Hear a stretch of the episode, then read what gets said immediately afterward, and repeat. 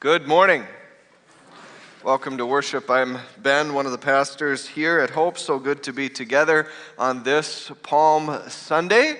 Welcome to those who are online as well. We are so glad that you are here. A few months ago, I, I my wife and I took our little almost two year old son ice fishing for the first time, and, and we got out into the ice house and, and we put a line down in the water, and what do you know? The fish cooperated, and soon enough we had a walleye on there.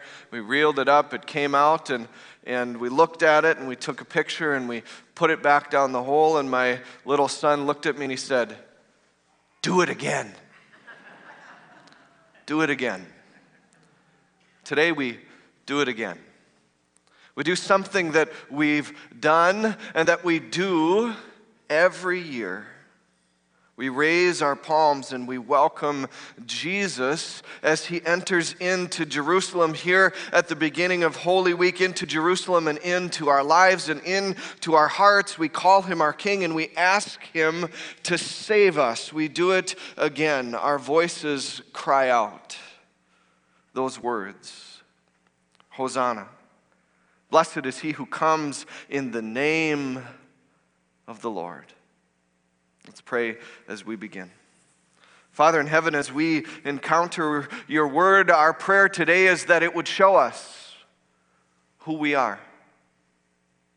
But even more than that, Lord, that it would show us who you are and who we are in you. It's in Jesus' name that we pray. Amen. For at least 9,000 years, or probably many more, there's a sickness that, that humans have faced. Our, our earliest knowledge of this disease can be traced back to a mother and child who were buried in this ancient city of Atlit Yam, which is buried uh, uh, now underwater off the coast of modern day Israel. This is, is a disease that's been written about in the ancient histories of India and China. It's a disease that in the 1600s in Europe uh, was the cause of death for 25 5% of, of the people who died during that time period. It was well before modern medicine, and, and all people knew were the symptoms weakness, night sweats, weight loss, coughing, fever chest pain, sometimes even coughing up blood. Scary, scary stuff. People didn't understand it, but they gave it names. They gave it names. The ancient Greeks called it phthisis.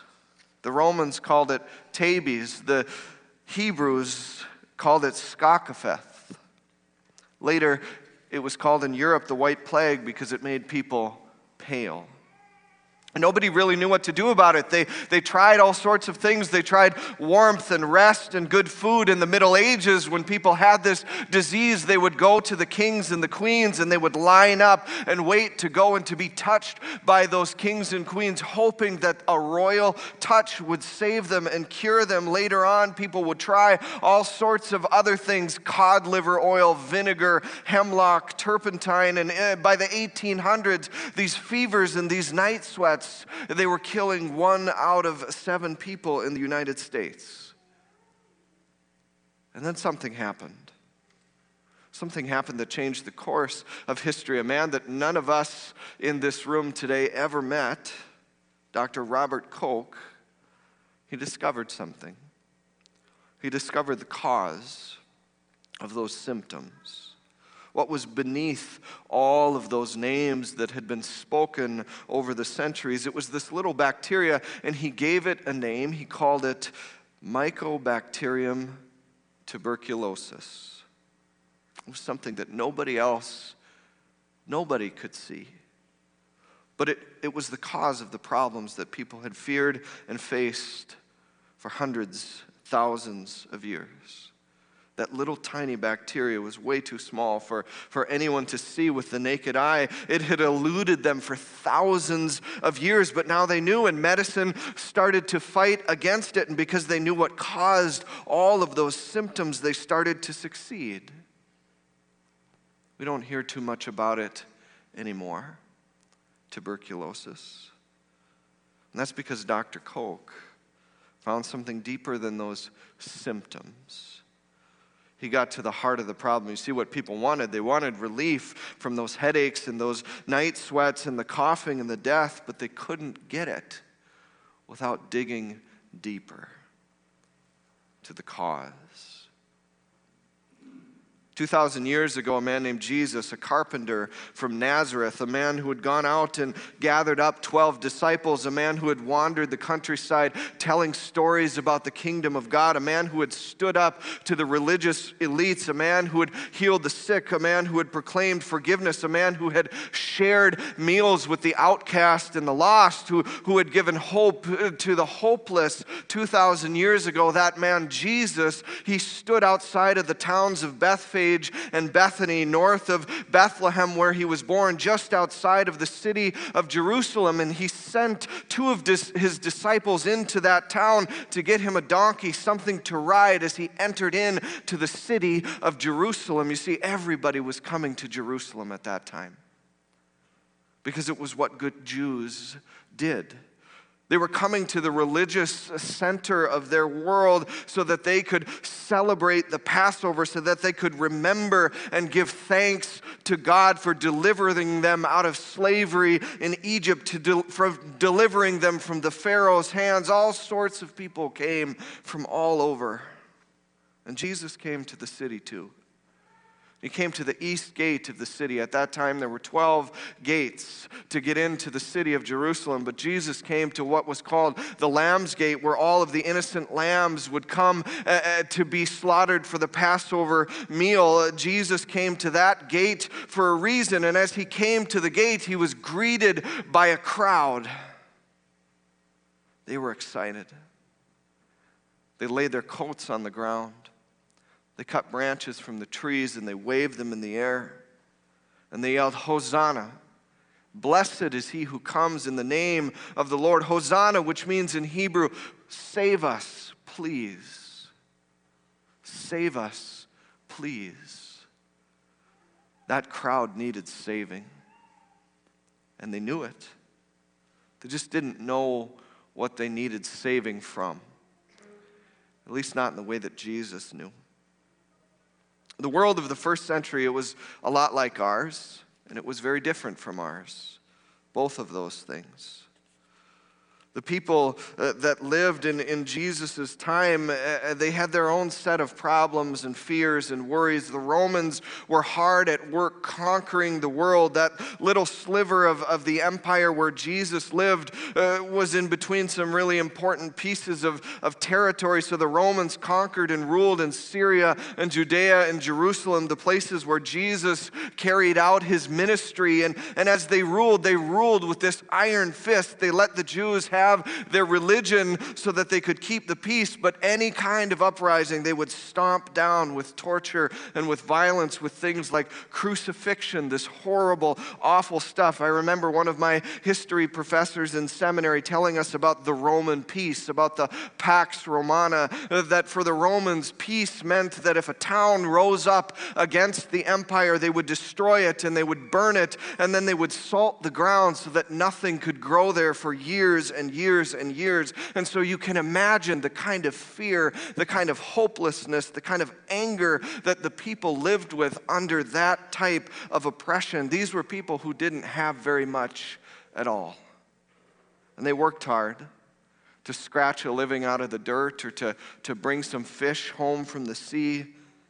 And they had all the worries that we have too worries about money, about family. They had grief and loss and sadness, and they probably, I know they couldn't talk about it in ways that we do now, but they certainly had battles with mental illness and mental health and depression and anxiety. Life was tough for them. And word gets out that there's somebody who's doing something about all of those things. This Jesus who's wandered the countryside, he's healed the sick, he's fed the hungry, he's given hope where it seemed like there was only darkness in this world. And so the people go out to meet him as he comes into this big city.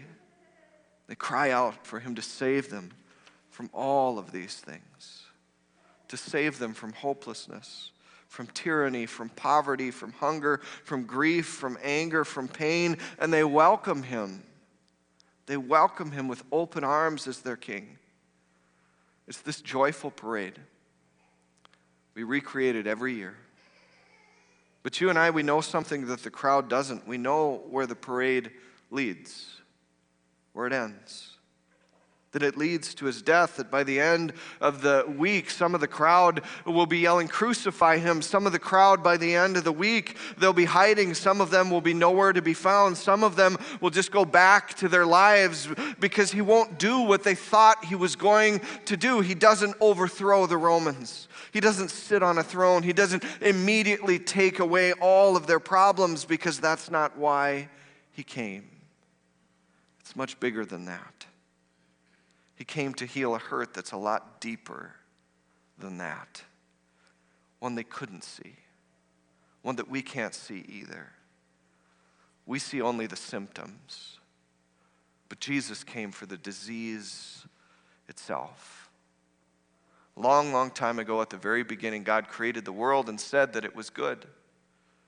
And it was until something happened. This little serpent came along and he told the two people that God had made to disobey God, to eat the one thing that they weren't supposed to eat. And it sounded good. So, guess what they did? They ate it, and, and all of a sudden, this world was corrupted by sin, this disease of the heart that shows up in all sorts of ways in our world. It shows up as greed and selfishness and violence and death. Those are all of the symptoms of sin. The people who lined up on the, on the streets on Palm Palm Sunday, they wanted symptom management. They wanted to get rid of the fevers and the night sweats, and they wanted to wave goodbye to Roman occupation and wave goodbye to not having enough and wave goodbye to the pain of life. And that's why they were crying out, Hosanna, save us. But Jesus came not just for the symptoms, He came for the root of the problem, for the heart, to end the power of sin that rips this world apart. And His salvation is so much bigger than the crowd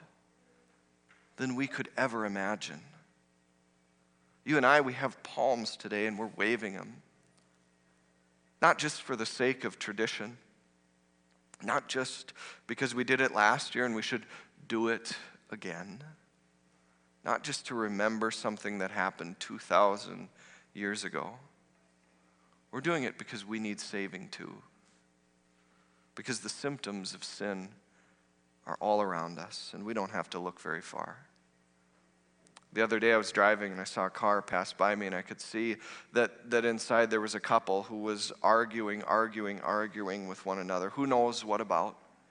Money or kids or something else? I'm sure in that moment they wanted saving from whatever that was. That's the symptom. There's a deeper brokenness that sin has brought into the world, and they need saving from that. And Frankly, we all do. I can't forget the image that I saw weeks ago of, of a family like mine sitting in a subway tunnel in the Ukraine, hiding from bombs and violence and war and death above them. This senseless violence, it's, it's a symptom, and at the heart is something that we can't see sin.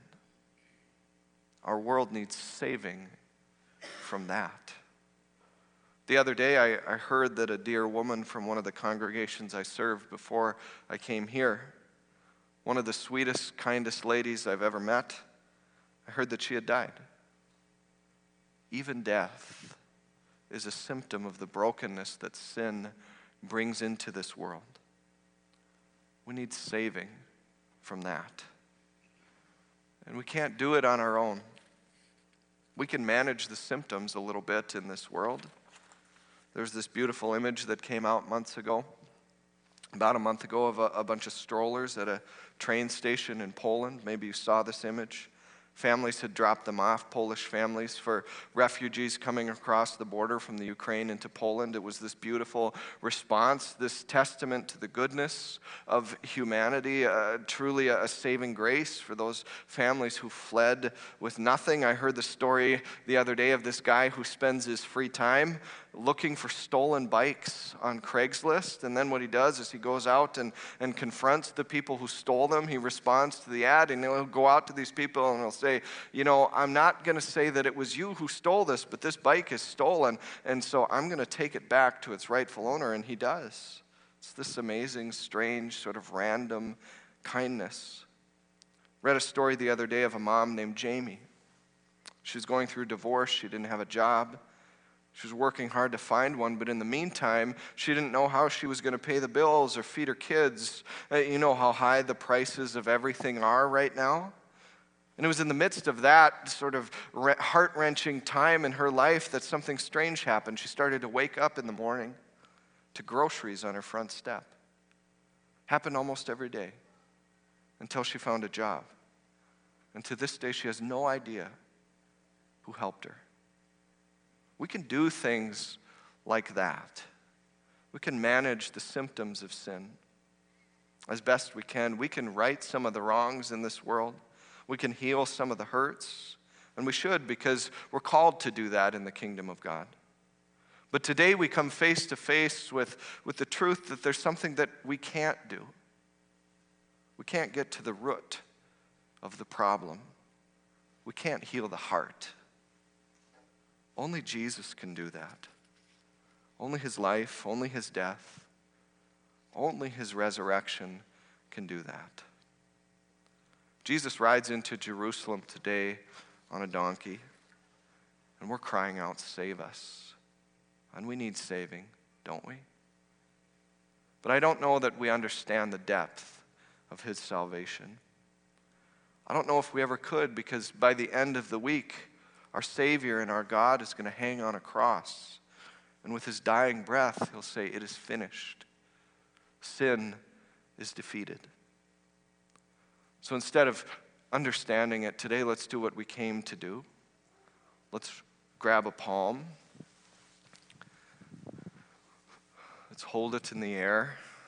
Let's welcome Jesus, not the conquering king but Jesus, the Lamb of God who takes away the sin of the world. Let's raise up those palms. Let's raise our voices and let's say those words Hosanna. We're going to say it three times. One, two, three. Hosanna, Hosanna, Hosanna. Blessed is he who comes in the name of the Lord. Blessed is he, the only one who can truly save us. Amen. Heavenly Father, thank you that you aren't the king that we want but you're the king that we need. Thank you that you didn't come for symptom management, but that instead you came for the hearts, for our hearts. As we journey to the cross with you this week, bless us, guide us, be with us. In Jesus' name, amen.